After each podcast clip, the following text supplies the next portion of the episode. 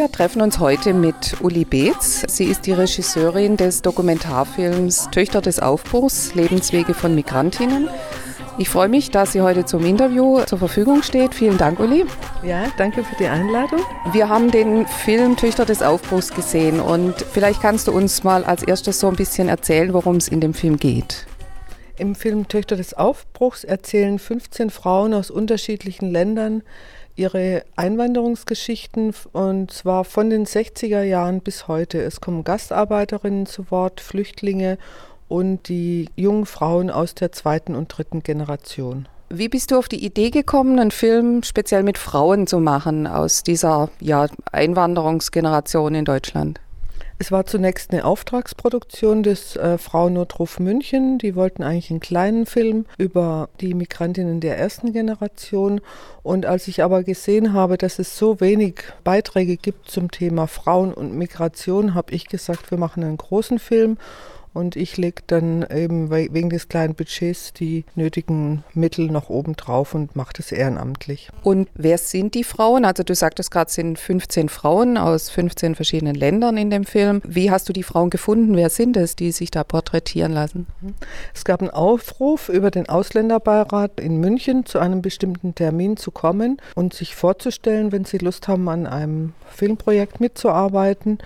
Und bis auf zwei Frauen waren von Anfang an alle dabei, und gerade die älteren Frauen haben auch sehr selbstbewusst und sehr positiv auf das Projekt reagiert und haben gesagt, wir haben was zu erzählen, wir wollen unsere Geschichten erzählen und was müssen wir tun, um dabei zu sein. Und wir haben dann an dem Thema gearbeitet gemeinsam, ein halbes Jahr lang uns regelmäßig getroffen. Die Frauen haben mir ihre Geschichten erzählt und ich habe natürlich auch geschaut, was die deutsche Kulturgeschichte zum Thema Fremd zu bieten hat. Ich habe dann auch immer wieder mal was mitgebracht, zum Beispiel den Satz von Goethe, ein Volk, das seine Fremden nicht ehrt, ist dem Untergang geweiht, oder ein Satz von Karl Valentin, fremd ist der Fremde nur in der Fremde. Den haben wir dann in Frauensprache umgewandelt und dann heißt er, fremd ist die Fremde nur in der Fremde. Und das hat natürlich auch seinen ganz eigenen Charme, weil die Fremde ja in der deutschen Sprache weiblich ist. Was ja auch richtig gut an dem Film als der Einstieg ist, ist dieses Lied von der Rapperin Ibo X, und zwar Wanderlust. Und das ist ja eigentlich ein Begriff, den man jetzt so im Deutschen, ich sag mal, gar nicht so verwenden würde. Also es würde ja niemand sagen, ich habe Wanderlust, aber das ist ein, ein super Einstieg. Wie kam es dazu? Na, Migration ist ja im, ins Deutsche übersetzt Wanderung. Und Völkerwanderungen hat es äh, zu allen Zeiten gegeben. Völkerwanderungen gehören zur Menschheitsgeschichte dazu. Und ich habe natürlich ganz bewusst den Titel Wanderlust gewählt, weil ich auch das typisch deutsche, in Anführungszeichen, Wanderthema einfach kolportieren wollte. Ich habe ja den Titel eigentlich nur vorgegeben. Wir haben Brainstorming-Termine gehabt, ich glaube nur zwei Stück. Und Ebow hat mir dann eigentlich äh, innerhalb von vier Wochen den kompletten Song geliefert. Und ich war, muss ich sagen, total begeistert, weil er genau das verkörpert, was wir in dem Film auch ausdrücken wollten, nämlich eine leichte, lockere Herangehensweise und eben nicht diese Schwere, mit dem das Thema sonst eigentlich so belastet wird. Sie kommt ja dann auch selber zu Wort in dem Film. Also Ebow ist eine Enkelin, glaube ich, gell, von einer der porträtierten Frauen. Ganz genau, sie kommt mit ihrer Mutter zusammen vor und ihre Großmutter oder ihre Großeltern sind äh, als Gastarbeiter nach Deutschland gekommen. Sie selber ist äh, bereits in München geboren. Was auch auffällt, ist so diese unterschiedliche Herangehensweise. Also es kommen dann eben auch äh, zwei, drei Enkelinnen zu Wort und wie sie sich selber so definieren. Wie hast du das erlebt im Film? Also die Erzählungen einerseits der Großmutter und dann doch das sehr reflektierte Herangehen der, der jüngeren Generation.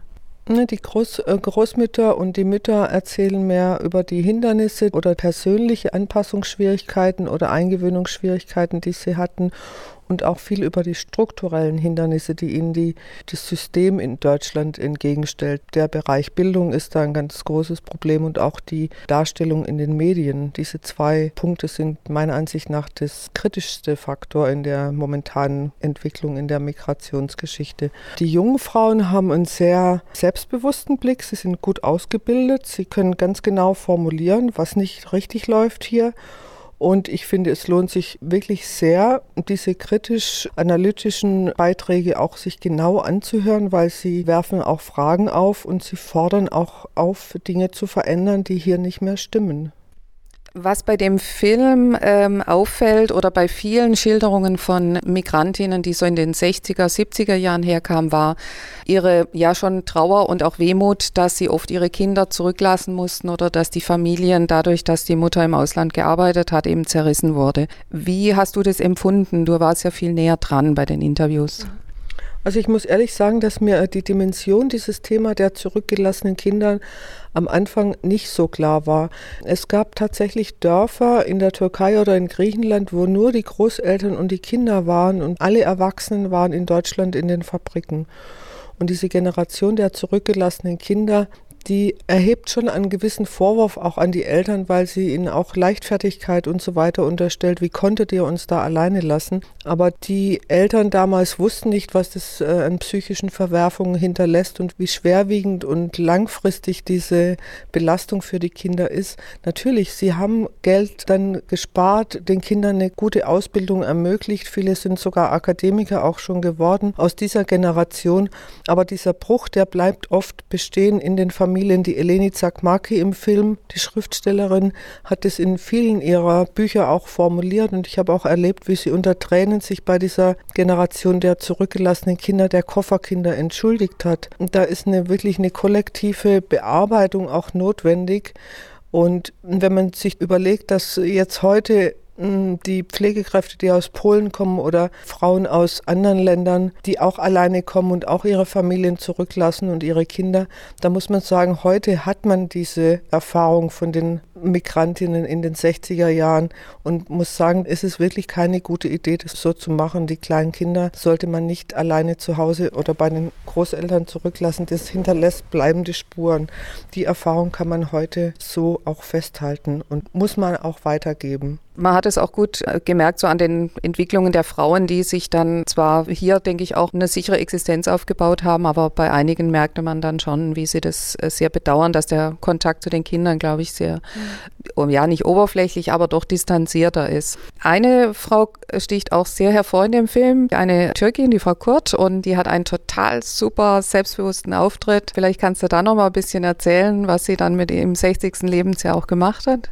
Ja, das Highlight im Film ist, dass sie erzählt, dass sie sich mit sechzig noch hat scheiden lassen und ein eigenständiges, selbstbestimmtes Leben angefangen hat zu führen, als die Kinder aus dem Haus waren, als die schon in ihren Ausbildungen waren, dass sie gesagt hat, und jetzt ist der Punkt, mein Leben so zu leben, wie ich das will. An dem Punkt gibt es regelmäßig Standing Ovations, Szenenapplaus und sie reißt einen wirklich mit, mit ihrer ganz lebendigen Art der Selbstbestimmung. Das kam auch total positiv an in der Aufführung, die ich gesehen habe. Ich habe jetzt gerade mal geschaut, es gibt ja eine Webseite, also töchter des aufbruchs punkt de, wo man sich auch die Termine, wo der Film dann demnächst gezeigt wird, äh, anschauen kann. Und wenn ich mir so jetzt die letzten vier Wochen anschaue, dann war das eigentlich eine richtige tolle Tournee. So anlässlich des Internationalen Frauentages wurde er, glaube ich, mindestens siebzehn Mal innerhalb von zehn Tagen gezeigt. Wie hast du das so erlebt? Du warst ja auch, wenn ich das sehe, bei ganz vielen Aufführungen selber mit vor Ort und hast Gespräche mit dem Publikum, im Anschluss mit dem Film dann auch geführt. Wie hast du das erlebt, je nachdem die Reaktion des Publikums? Also die Reaktionen sind überwiegend positiv. Es ist eigentlich immer die erste Aussage, wow, was für ein toller Film und endlich mal ein Film, der dem Thema auf Augenhöhe begegnet und nicht über Migranten oder Migrantinnen was macht, sondern mit ihnen. Also, dass die Frauen dem Publikum so nahe kommen, dass das Konzept stimmt, das höre ich sehr oft. Aber es ist auch nicht immer ein Spaziergang. Wir haben auch kritische Beiträge. Es sitzt auch immer mal jemand drin, der eine ausländerfeindliche Bemerkung macht. Wir haben auch schon zum Beispiel eine Vorführung in München haben wir mit Polizeischutz abgehalten, weil ich eine telefonische Drohung bekommen hatte vorher. Es ist nicht durchgehend ein Spaziergang. Aber insgesamt möchte ich sagen, dass die Gesellschaft sehr offen ist für das Thema.